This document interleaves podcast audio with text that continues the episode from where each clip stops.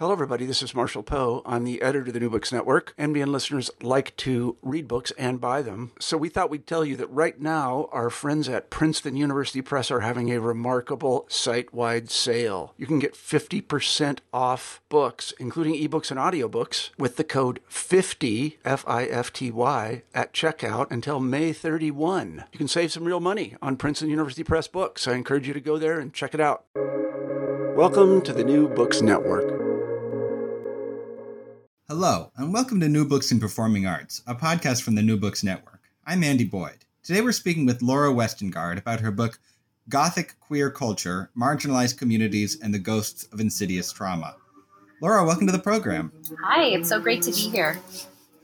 Yeah, great to have you. Um, you, you write in the book that you are a goth at heart. Uh, what does that What does that mean to you? What did goth mean to you when you were growing up? You know, uh, I was born in the '80s. I came of age in the '90s, and as you may know, goth subculture was a thing. Um, but I wasn't really aware of it, uh, especially as a kid in the late '80s, early '90s. I had no idea what goth culture meant in the way that we kind of think of it now. Um, but I did always have this kind of proclivity for the morbid and the dark and perverse, and um, I, you know, was kind of obsessed with with ghosts and haunting. And as, like as a strange nine year old, I collected you know, vintage hats and glasses and canes and would wear them. And uh, I especially loved the the idea of like decaying grandeur, sort of like the, the tragedy of something that was once you know beautiful and and ornate falling into disrepair. And that is a central trope of gothic literature i learned later in life. So um, i kind of always felt vaguely gothic but now i never fit in in a cookie cutter way to what we think of as goth subculture Great. Yeah, that makes sense. I was the only non goth in my uh, friend group in eighth grade. So that's my connection. goth adjacent. goth adjacent, exactly. Yeah. yeah. Um, I did. I, I don't know if you are familiar with uh, the movie Sunset Boulevard, but sure. oh boy, I was so in love with that movie. And I dressed up as Norma Desmond for Halloween when I was about 10. When you were 10? Yeah. That's, that's quite early. Yeah. Um, yeah, I mean, I feel like the Norma Desmond Halloween costume phase is usually, you know, 16, 17. right. So you're ahead of the curve. Yeah.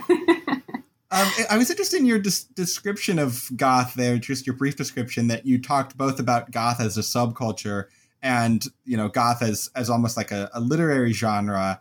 Uh, you talked about kind of decaying old buildings, which feels much more 19th century goth than maybe you know Siouxsie and the Banshees goth. So, yeah. what is the connection between these two uses of the word goth? So, I am uh, an English professor, and my approach to goth is particularly literary, probably because of that. Um, but the way that uh, I put those two things together is that I think of Gothic with a capital G as a literary genre. So, coming out of the 18th and 19th centuries in England and in the United States, there was this genre of literature that was popular fiction. It was considered, you know, on the trashy side, and it had, you know, all of these supernatural occurrences, and it was associated with uh, women writers and women readers, and so therefore devalued in a lot of ways. But it had decaying uh, often monasteries and, and churches and cathedrals in old set in old medieval like Catholic countries that had you know um, perverse and power obsessed people like nuns and um, and priests who would lock uh, you know vulnerable young women in the catacombs and and have their way with them. And uh, then in the 19th century the genre evolves to the way we think of like the dark, unexpected, the dark, unexpected um, outcomes of technological innovation, such mm. as Frankenstein and the strange case of Dr. Jekyll and Mr. Hyde. And then we have uh, Dracula in the late 19th century, who brings in the very gothic figure of the vampire. And um, that's that's kind of how I talk about Gothic with the capital G, the the sort of themes and metaphors that come out of the literature that developed in the 18th and 19th centuries. And then Gothic with a lowercase g is the kind of the reverberations of those themes and metaphors in um, culture since then. And that includes popular culture. It includes, you know, contemporary television like um, The Vampire Diaries or movies and books like Twilight or True Blood. Um, but also, I, it includes the kind of themes that are taken up by what we know as goth subculture um, have a lot to do with like romanticism and um, anachronistic dress, like we're wearing Victorian lace collars with um, kind of punk hairstyles, you know, that kind of thing. So I like to make the distinction between the literary genre and then the reverberations of those kind of themes that were developed there. Right, that makes sense. Um, and I often think of queer culture as being very bright and kind of fun and colorful. You know, whether you think of drag balls or David Bowie or Charles Ludlam or, or figures like that. But your book looks at kind of darker, more macabre, morbid manifestations of queerness. So, what do you see as being the connection between queerness and the Gothic, both with the big G and the little g? Yeah, I mean, that's a huge question for me that I, I take up uh, throughout the book. But um, the first thing that, that comes up for me is that the Gothic fiction that I was just describing in the 18th and 19th century is kind of inherently queer in that it is.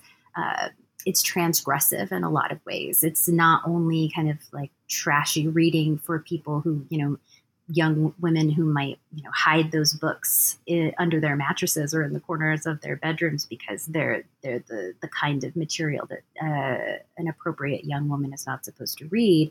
But also it in gothic fiction from the 18th and 19th century there are all sorts of uh, strange non-normative situations behaviors and occurrences that happen that uh, that scholars of Gothic fiction almost always identify as kind of fundamentally queer. So that has to do with themes that that are like um, necrophilic themes or um, monstrosity and uh, incest and sort of power dynamics that are sexualized that I you know broadly characterize as sadomasochistic um, and so gothic fiction is kind of inherently queer in the way that it plays with non-normativity um, but it also was conservative in that it brought up all of these transgressive situations and behaviors uh, only in the end to say, oh, but that's bad. You know, we need to now wrap it up and return to the status quo. And after all of this um, sort of thrilling and horrifying exposure to transgression, the status quo suddenly should seem um, comforting and like a really satisfying return um, at the end of the, the book.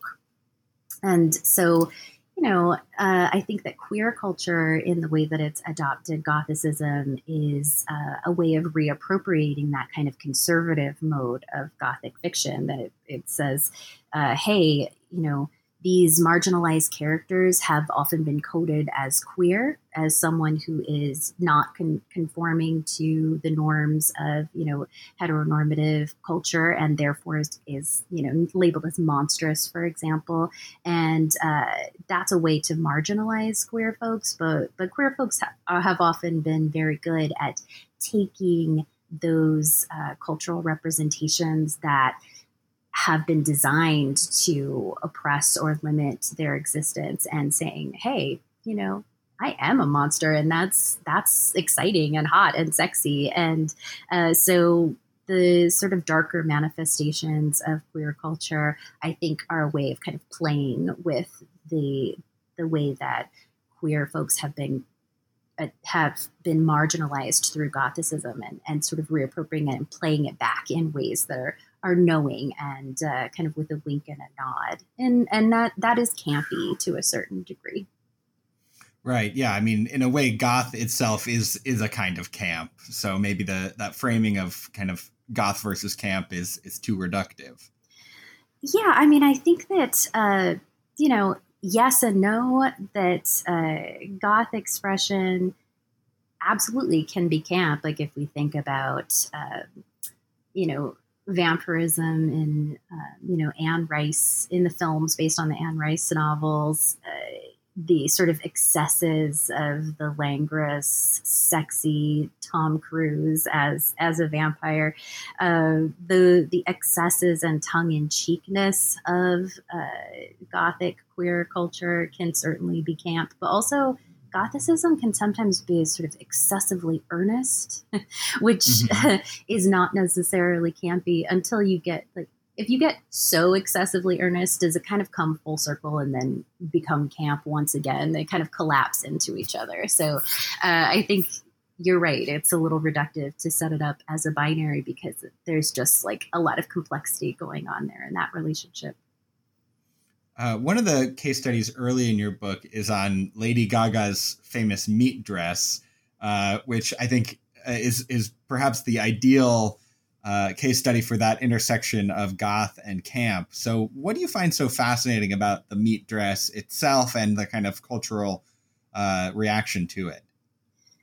Yeah, I mean, Gaga is notoriously camp, and um, I read her as certainly gothic. Um, she is a shapeshifter. Um, she changes uh, in a kind of David Bowie style from persona to persona. And some of those personas have been decidedly kind of dark and gothic. And I would say that her meat dress era was that. Um, and even though uh, she sort of shifts in her different manifestations, that itself can be a kind of a gothicism, that shapeshifter form. Um, the meat dress, you know, was polarizing. It generated this flurry of uh, of like media questioning and concern about was it appropriate? What did it mean? What was it supposed to represent? And Lady Gaga was notoriously cagey about what it represented, but eventually she sort of made a vague link between this dress composed composed of meat and don't ask, don't tell, sort of making a connection to um, a moment of queer history that you know, we now have kind of moved outside of.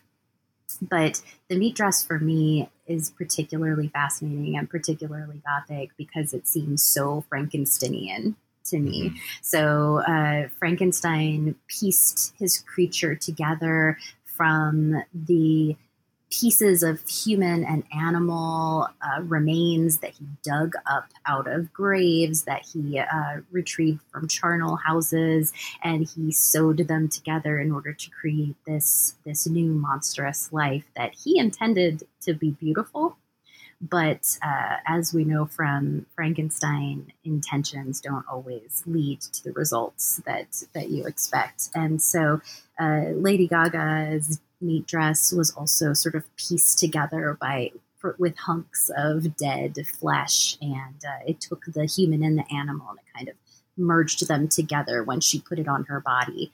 And um, as I mentioned in the book, that meat dress was preserved and and um, you know held as part of an archive, and uh, it's become a kind of a beef jerky of dresses. Uh, but it it it brings about all of this sort of wonder and speculation about well, does it rot? Does it smell?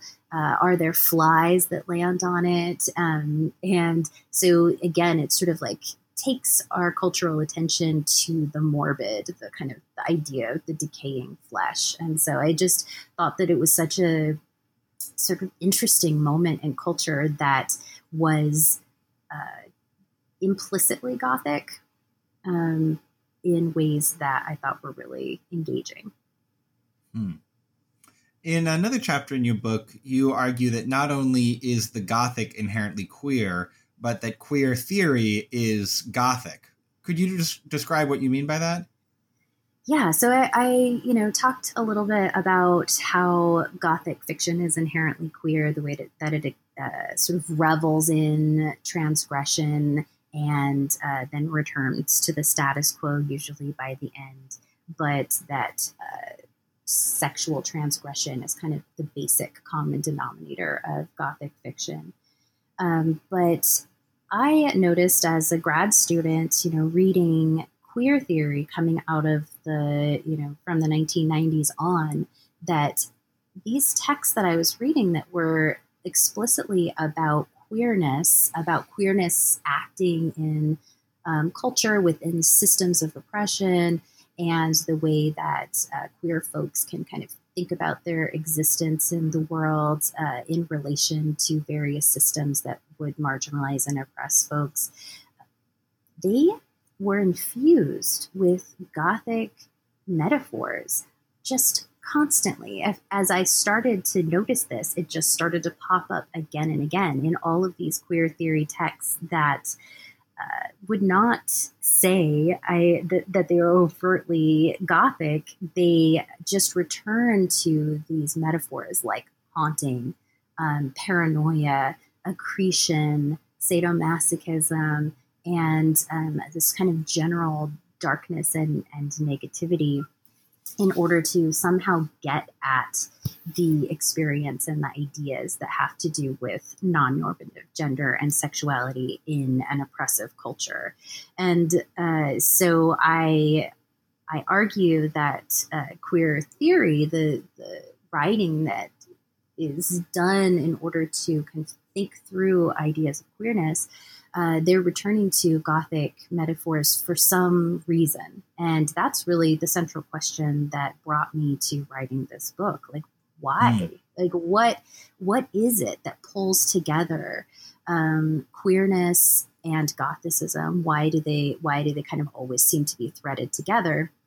And something else that I noticed as I was uh, doing this this work in grad school was that trauma studies the writing that ha- that is done to think through the experience of trauma is also infused with these gothic metaphors, the same ones that pop up in um, queer theory. And so I I sat down to write this book to think through like what is threading queerness, trauma, and Gothicism together.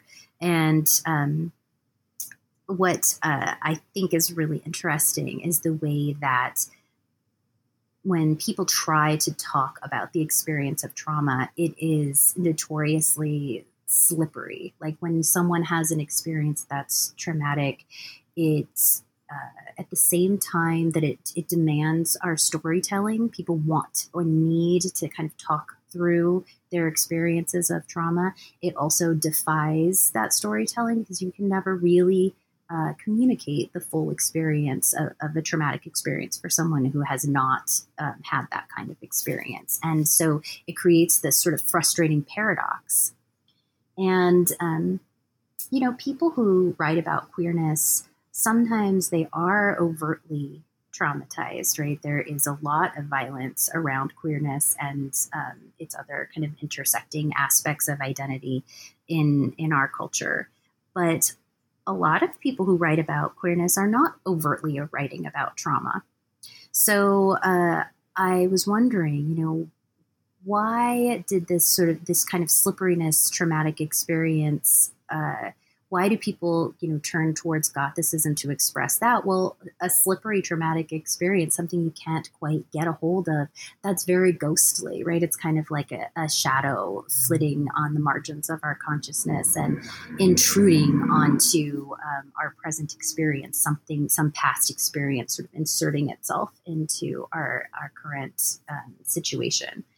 And um, so people writing about queer studies they uh, are often not necessarily writing about overt traumas, but they're writing about sort of accumulated structural long-term traumas that uh, are maybe even harder to pin down and communicate because they're they're not recognized as overtly as um, a kind of event-based trauma. Might be something that's like the experience of war or a rape or an accident but um, the uh, my book wants to point to the way that experiences on a daily basis in a society that's structured to oppress uh, various folks who are non-normative, whether that uh, who are outside of the mainstream, right, for various reasons.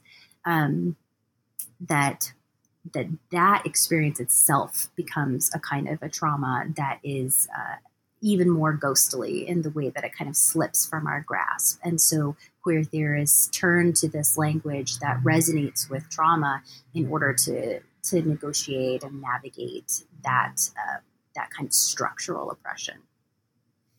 Does that uh, does naming trauma as the connection between queerness and the Gothic imply that if we lived in a world that uh, did was not sort of uh, habitually traumatizing towards queer people, that this connection between queerness and Gothic might not be as strong? I think that's a really great question. I certainly don't want to be reductive in the way that I'm sort of linking trauma and queer culture because queer folks, you know, create culture uh, both within and outside of traumatic experience. And, you know, it's a danger to pathologize an entire community. Um, but, you know, I think that it, even if homophobia and transphobia were no longer in existence, what uh, I point to in my book is the sort of very small interpersonal um, misunderstandings, judgments, and biases that that uh, people talk about as microaggressions kind of mm-hmm. accumulate to create this experience of trauma. And, um, you know, I, I have a hard time imagining that that human relationality will ever be outside of of that kind of experience. And so I, I do think that Gothicism will continue to be sort of useful to understand and navigate those kinds of small scale accumulated interpersonal traumas. But also, you know, um, I think that Gothicism is it uh, evokes existential questions for humans. So even outside of the way that it kind of helps us communicate the slippery experience of trauma, it also, you know, is so uh, interesting to us as humans because it helps us think through ideas of hybridity, the question um, of humanity versus monstrosity or or um, being animalistic, the question of existing on the margins. And so I think that Gothicism is always going to be something that humans turn to when they're when they're trying to create, but without in an imaginary world where you know all oppression is gone i think they would just have different kinds of resonances mm-hmm. and part of what we are naming when we call something queer is a certain kind of oppositional stance toward the mainstream so yeah. it's hard to imagine what even it would mean for someone to be queer in a world that didn't have any homophobia or transphobia in a way yeah that's that's a really good point right the sort of notion of identity um, is is both limiting and empowering in the way that it creates community sort of in relation to the idea of a norm and and the margins. Uh, you use kind of uh, analysis of gothic tropes on a surprising element of queer culture which is lesbian pulp fiction of the mid 20th century. Uh, not maybe a genre that a lot of people would think of as gothic uh, but why do you feel like a Gothic frame is useful in analyzing that material? So I, I was um, doing some archival research at the One National Gay and Lesbian Archives in Los Angeles and looking at uh, their collection of lesbian pulp fiction um, paperbacks that they had in a box in, in their archives that hadn't yet been cataloged. And I was sort of digging through them. And as I was digging through them, um, I noticed that these these themes started to pop up in on the covers, and and you know the lesbian pulp cover art is sort of uh, famously.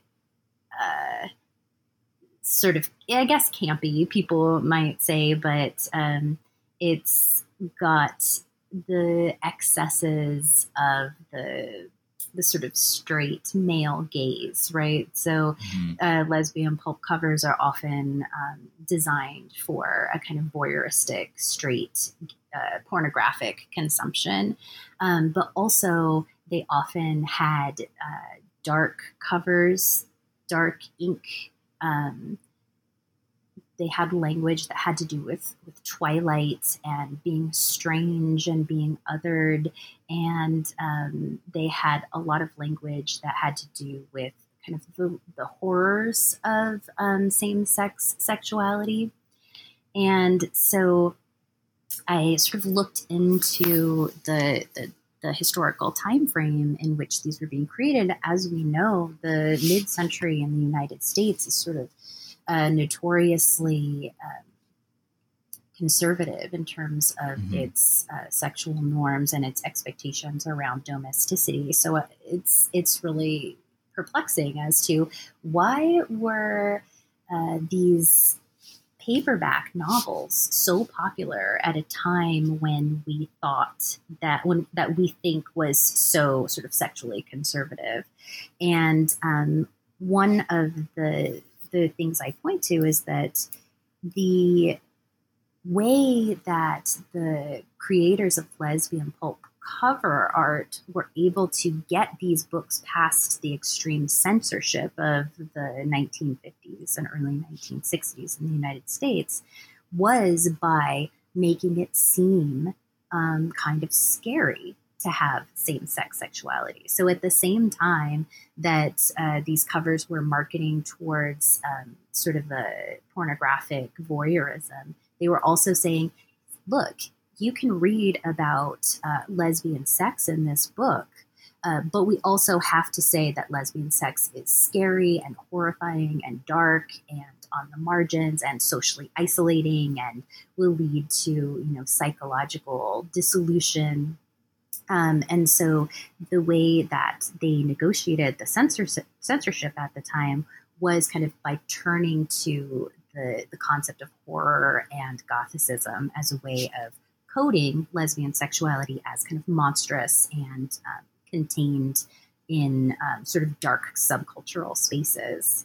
Uh, but what's interesting to me um, is how lesbian and I focus on lesbian pulp, but there's also gay male pulp that was really popular, and there's some really great studies of that. But lesbians in the United States definitely found and read lesbian pulp fiction, um, even though they may not have been the primary audience, and even though same sex desire was coded as scary and monstrous, uh, it also became a way for them to kind of find representation and find uh, each other in a time when there was no internet.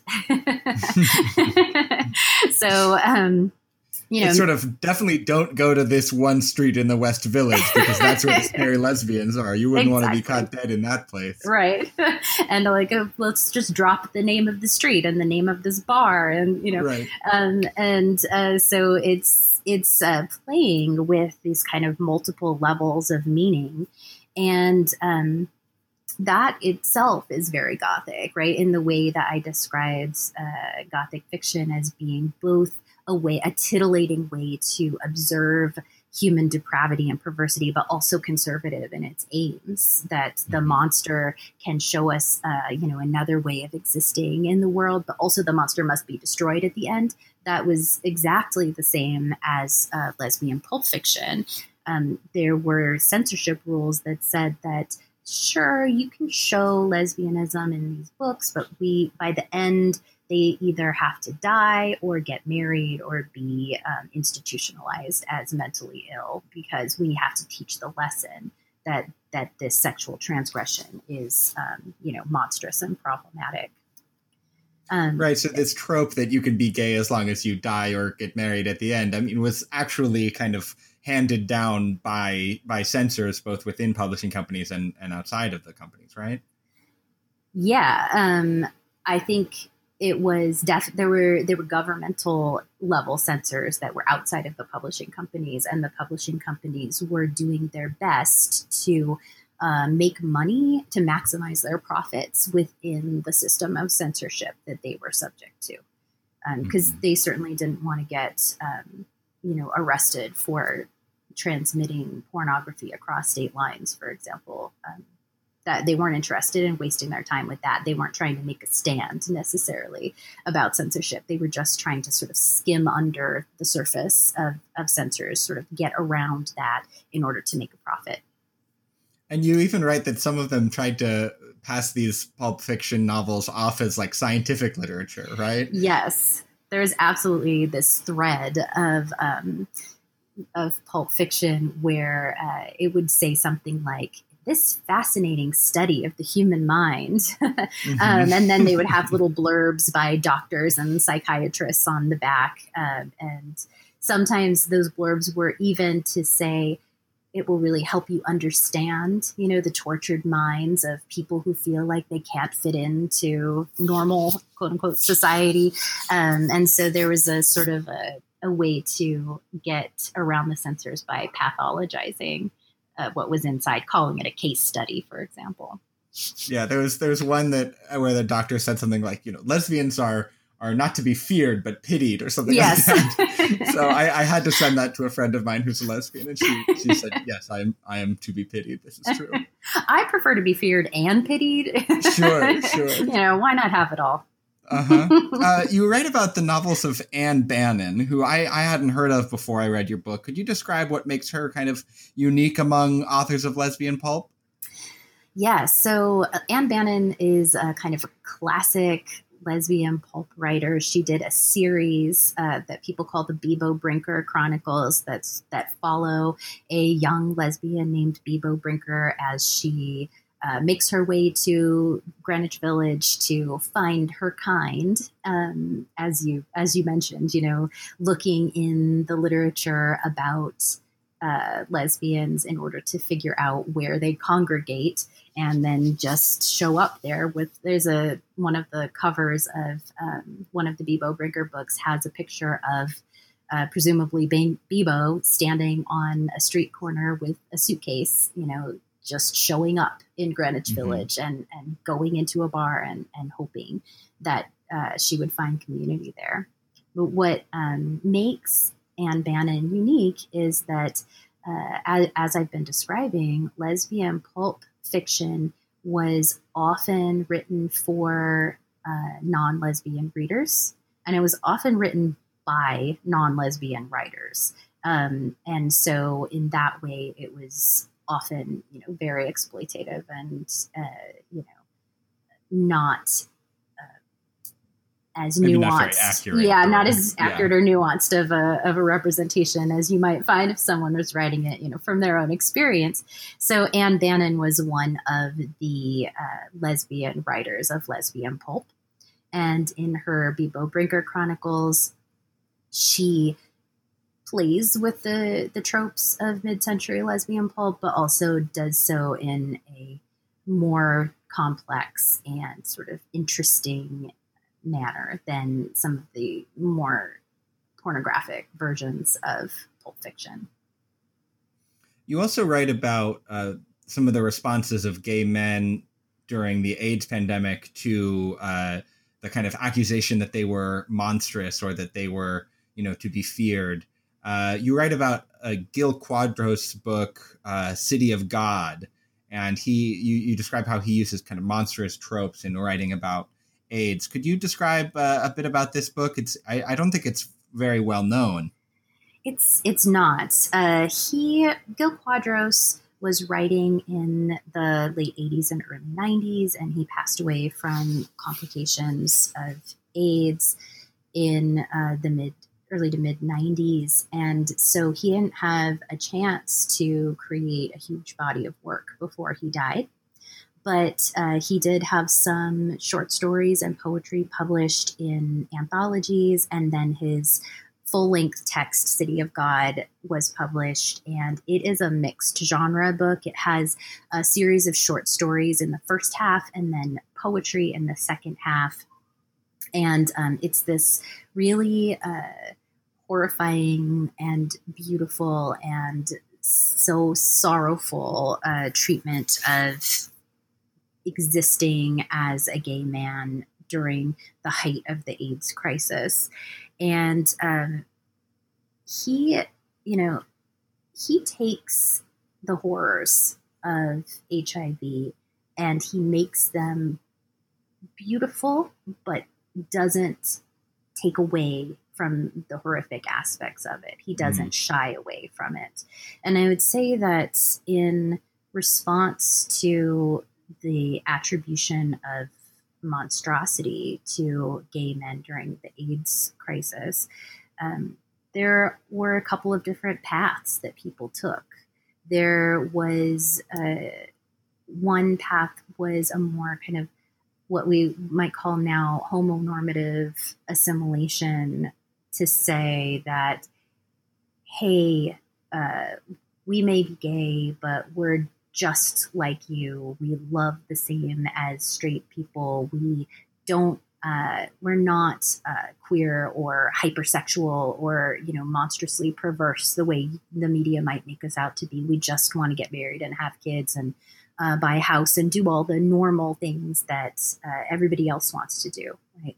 That, that's that was one kind of response to that attribution of monstrosity. Um, but Gil Cuadros didn't really go that route, right? He did a more sort of anti-normative queer response and and in the way that I've been talking about the reappropriation of monstrosity, he took that on and he said, if all that the world will give me is death and suffering and monstrosity in this this horrifying moment of the AIDS crisis, then that's my medium and that's what I'm going to use and give back to you in the form of this art.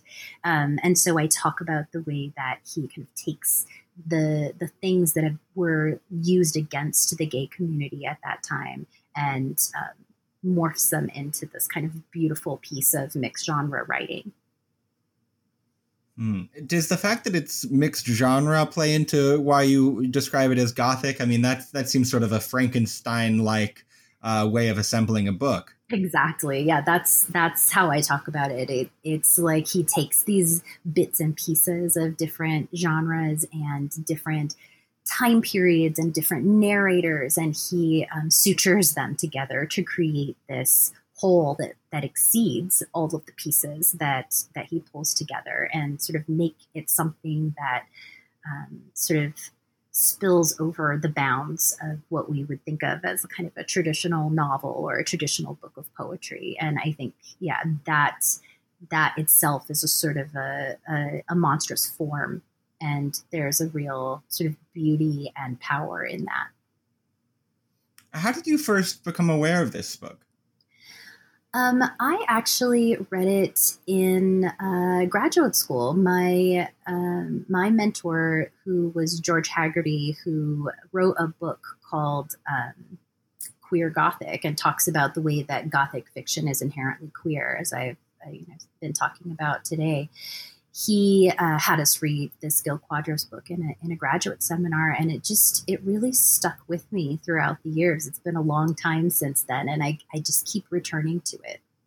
There's hmm. something um, so excessively melancholy and beautiful about the way that Cuadros uh, works with writing in order to kind of uh, make the horrors of the AIDS crisis uh, into this sort of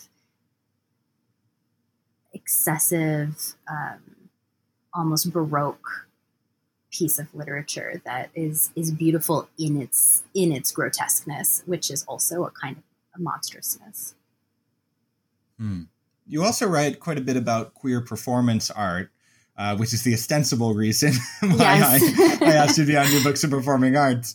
Um, so, could you describe some of the performances of, of Ron Athey and how he uses uh, Gothic tropes in his work? Yes. So, um, Ron Athey was uh, an early, like, proto goth punk performer in um, the 80s. He was famous for being part of a group called Premature Ejaculation.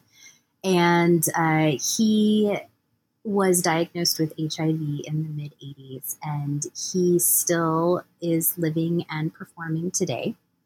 And so he his work sort of traces the the path of HIV in in our culture and the way that it um, was sort of an early phenomenon to the height of the the pandemic to um, what people might characterize as quote unquote post AIDS these days as we sort of um, have a new approach to HIV with uh, PrEP and the the new the new kind of treatments that people have been able to live with uh, throughout the years. And his work has shifted in response to um, that trajectory as well.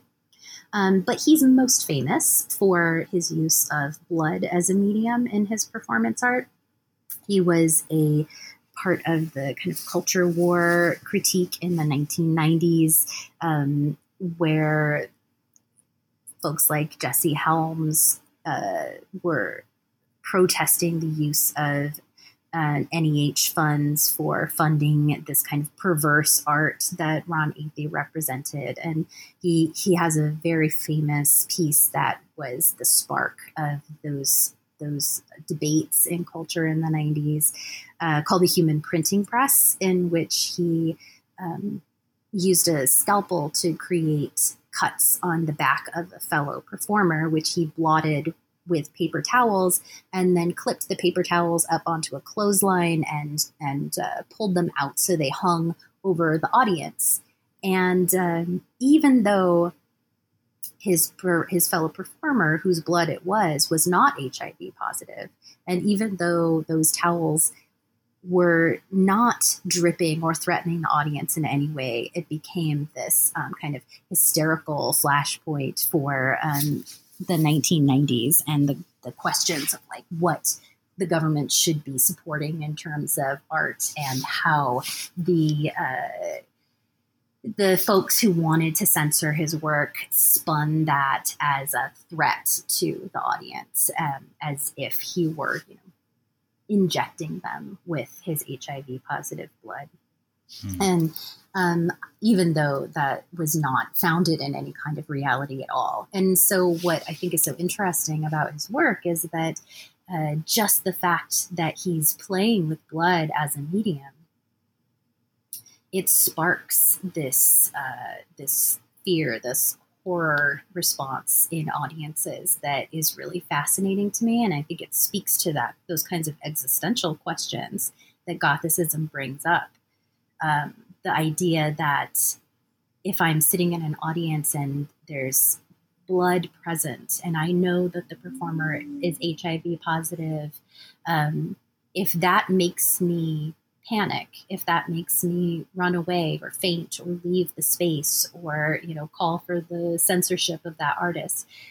Why right? And and um, i think that it's because it makes people imagine that their bodies are penetrable that they are somehow going to be injected or uh, they're their distinctness, their separation from those people that culture would label as monstrous is less uh, firm and less safe than they had imagined before they entered that performance space.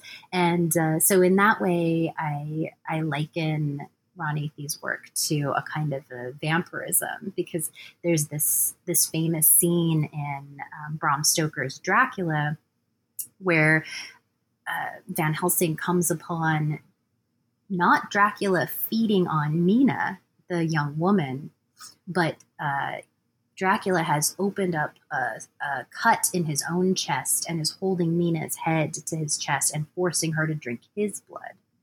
So mm. uh, a lot of times we don't think about the sort of reciprocal exchange of fluids that vampirism entails and the way that that disrupts our sense of like separateness or our own ability to be in charge of um, our our behaviors or our thoughts or our uh, even our level of infection. And so ron athey's work really kind of plays with that through the use of blood as a medium so this kind of horrified reaction that he gets out of someone like Jesse Helms is is uh, in some way part of the point of his work, right? Yeah, I think he intends in a lot of ways to uh, to to really evoke a visceral and emotional response from his audiences. Um, and where, you know, uh, as you know, performance is a very difficult uh, medium to sort of predict its mm-hmm. effects, right? You can't control the way an audience responds. You can't even really predict how an audience will respond. It's this sort of free form, open genre that where like so much can happen. And so I think that he intends to use his body as a medium. He intends to uh, use blood in order to navigate his experience as an HIV positive man living through the trajectory of the AIDS crisis and its aftermath, and what happens to the audience. Um, I think that that's the part that's that's open, right? Uh, right. Uh, that he doesn't. It's contingent, and he doesn't need to nail that down, and and that's kind of the beauty and power of, of performance. And part of what differentiates performance or performance art from like theater is that everything that's happening is real. It's not. It's there's no simulated blood. There's no simulated cuts. It's yes. It's, it's the actual performer's body is undergoing these uh, these transformations. Yeah, and um, I talk about this when I talk about some of the other performance artists in in the book, but um, the the fact that it's real has the potential not only to express kind of the trauma, for example, of of living with HIV through the AIDS crisis and and through um, the very obvious indifference that the United States had for gay men during that time. Um, but it also has the potential to actually traumatize the audience members mm-hmm. because there is actual blood there, and people have very visceral responses to to to that um, experience. And um, so it is a very unique opportunity to create, recreate, to mix the experiences of trauma with uh, the performer and the audience, and to force audiences to really think about their own um, complicity in the structures that create traumatic experience for the performers and um, not allow them to have the comfort of a sense of separateness or the ability to leave the space unaffected or unscathed. Hmm. That's so interesting. That idea that that the, this artwork almost traumatizes the audience as it's invoking these uh, traumatic memories in the performers. Exactly. Yeah, and I think that's that's the the fascinating part of this. That uh, many people in trauma studies say that you know you can't traumatize someone by having them read about your trauma. This was maybe before people acknowledged the possibility of having vicarious trauma, right? A kind of a mm-hmm. traumatic response to the witnessing of trauma, but not the direct experience of trauma. Um, but performance is not literature, right? It is mm-hmm. real bodies in a real space and real things are happening. And the audience sometimes is asked not only to observe, but to participate. And then they encounter the ethics of whether or not they want to be a person who volunteers to interact with a body in a space and um, to do what they're being asked to do in that context. And so there's there's so much that goes on there that really has the potential to open up thoughts and conversations around trauma and complicity. Yeah, I mean, I'd love to get kind of your opinion on the ethics of of the, that type of performance. You describe one performance work by Ron Athey where he begins the performance wearing a wig, and you realize pretty quickly that the wig is actually kind of fastened onto the skin of his skull, so that when he pulls it out, he begins dripping blood. I mean, do you think this this seems to be uh I don't know, a type of performance that would be very unlikely to emerge at this precise cultural moment when people are so concerned about the potential traumatizing effects of you know even reading depictions of of rape or sexual assault. So i mean do you think that there is a genuine ethical question about whether this type of performance is maybe not whether it should be allowed but whether it is uh, kind of ethically above board? I think that that question has everything to do with consent. Mm. So um, the the conversation around potentially traumatizing exposure often turns to the question of content warning or trigger warning. And mm-hmm. um, although that has become something that's polarizing amongst a lot of people, like whether we're obligated to give people trigger warnings, etc., um, I think that arises out of the idea that people should be aware of the situations that they are being put into, either by a person in power or um, just because they're in a performance space and it's not easy to leave a performance space um, in the middle of a performance, right? Uh, and so I think that in terms of something that is potentially disturbing, it becomes problematic to imply that just the existence of a disturbing performance is unethical. Where it becomes unethical is if it is perhaps uh, forced on an audience without consent or in a way that uh, power dynamics limit the possibility for consent. Um, yeah, because, yeah, I think I'll, I'll stop there. But yeah, I mean, that issue of consent is really tricky because it, you can't really meaningfully consent if you don't know what the performance is going to entail. And fully telling the audience what the performance is going to entail might ruin part of the experience of watching the performance. Yeah, I mean, I don't know that I would say that surprise is a necessary element of these performances that I describe. Mm-hmm. So, uh, so I don't know to what degree I would say that it would be ruined by consent uh, or by informed consent, or. Mm-hmm. Uh, but I think that I think that the way that we have thought about power and spaces uh, necessarily can evolve and shift. And I don't know that it's necessarily causing something to be lost in that shift, but um, there are ways to sort of explore and examine the nature of power and consent within the context of performance that uh, is potentially, you know, really generative and not necessarily a way of sort of losing something. I feel like um, that becomes a kind of a like a scarcity model or uh, a turn yeah. towards towards tradition as as something that is just because that it always has been this way means that it's necessarily a loss if it shifts or changes. So I really love the idea of thinking about um, new ways to imagine power and consent in spaces that can both be um, difficult and uncomfortable and challenging, um, but that also takes into account uh, the idea that certain people have kind of power and other people um, are subject to that power. And so, you know, that should take should be part of the consideration and the conversation. Right. Uh, finally, to end on perhaps a, a, a, lighter note, you talk about the TV show True Blood as a kind of metaphor for queer politics in the age of neoliberalism. Could you unpack what you mean by this uh, this metaphor?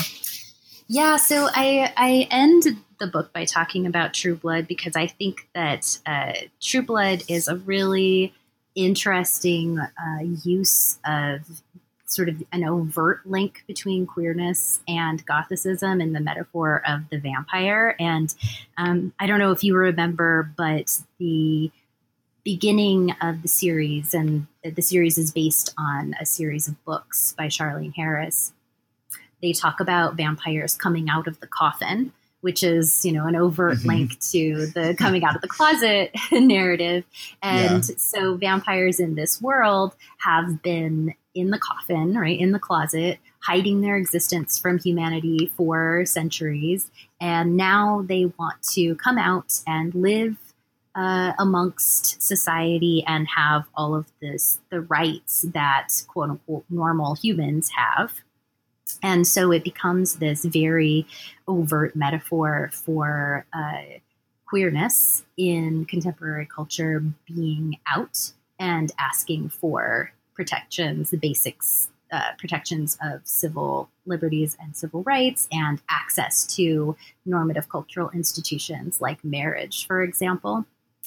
Um, and so the show, in sort of turning to that metaphor of uh, queerness and coming out of the closet and coming out of the coffin, uh, they end up kind of reestablishing the divide between um, being a good vampire and being a bad, bad vampire, as the good vampires are the vampires that want to mainstream to assimilate into mm-hmm. cultural norms and the institutions that already exist in society. And the bad vampires tend to be the ones that are coded as more queer, more anti normative. They don't want to own houses. They don't want to get married in monogamous couplings. They want to live in nests and they want to um, be more nomadic and they want to have uh, more sexual freedom.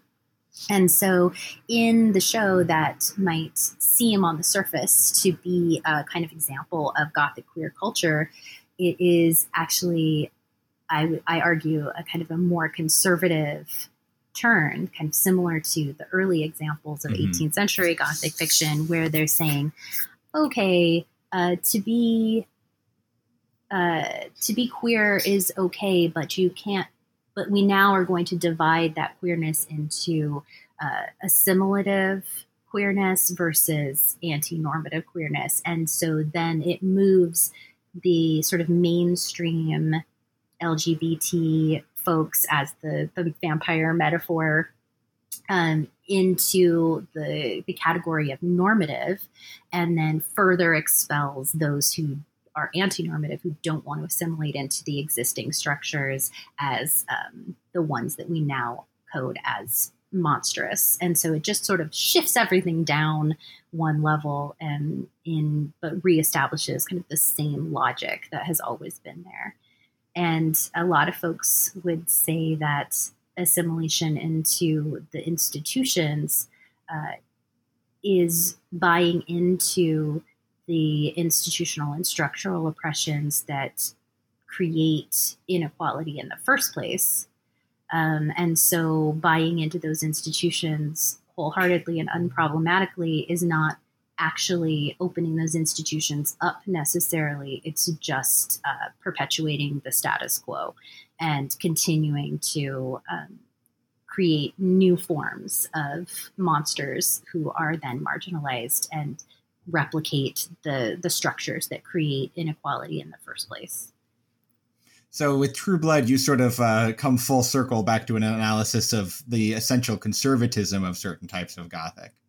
Yeah, and and really, uh, Gothicism becomes this sort of battleground space. It is a sort of place on the margins with these tropes and metaphors that um, help us navigate or understand or uh, conceptualize the the place in society where things start to be questioned, where people push up against the norms and expectations, and where people push back and try to sort of reestablish those norms by othering the folks that um, would push up against the norms. And so Gothicism pops up once again in that space where that battle is occurring as a kind of a metaphor that helps us.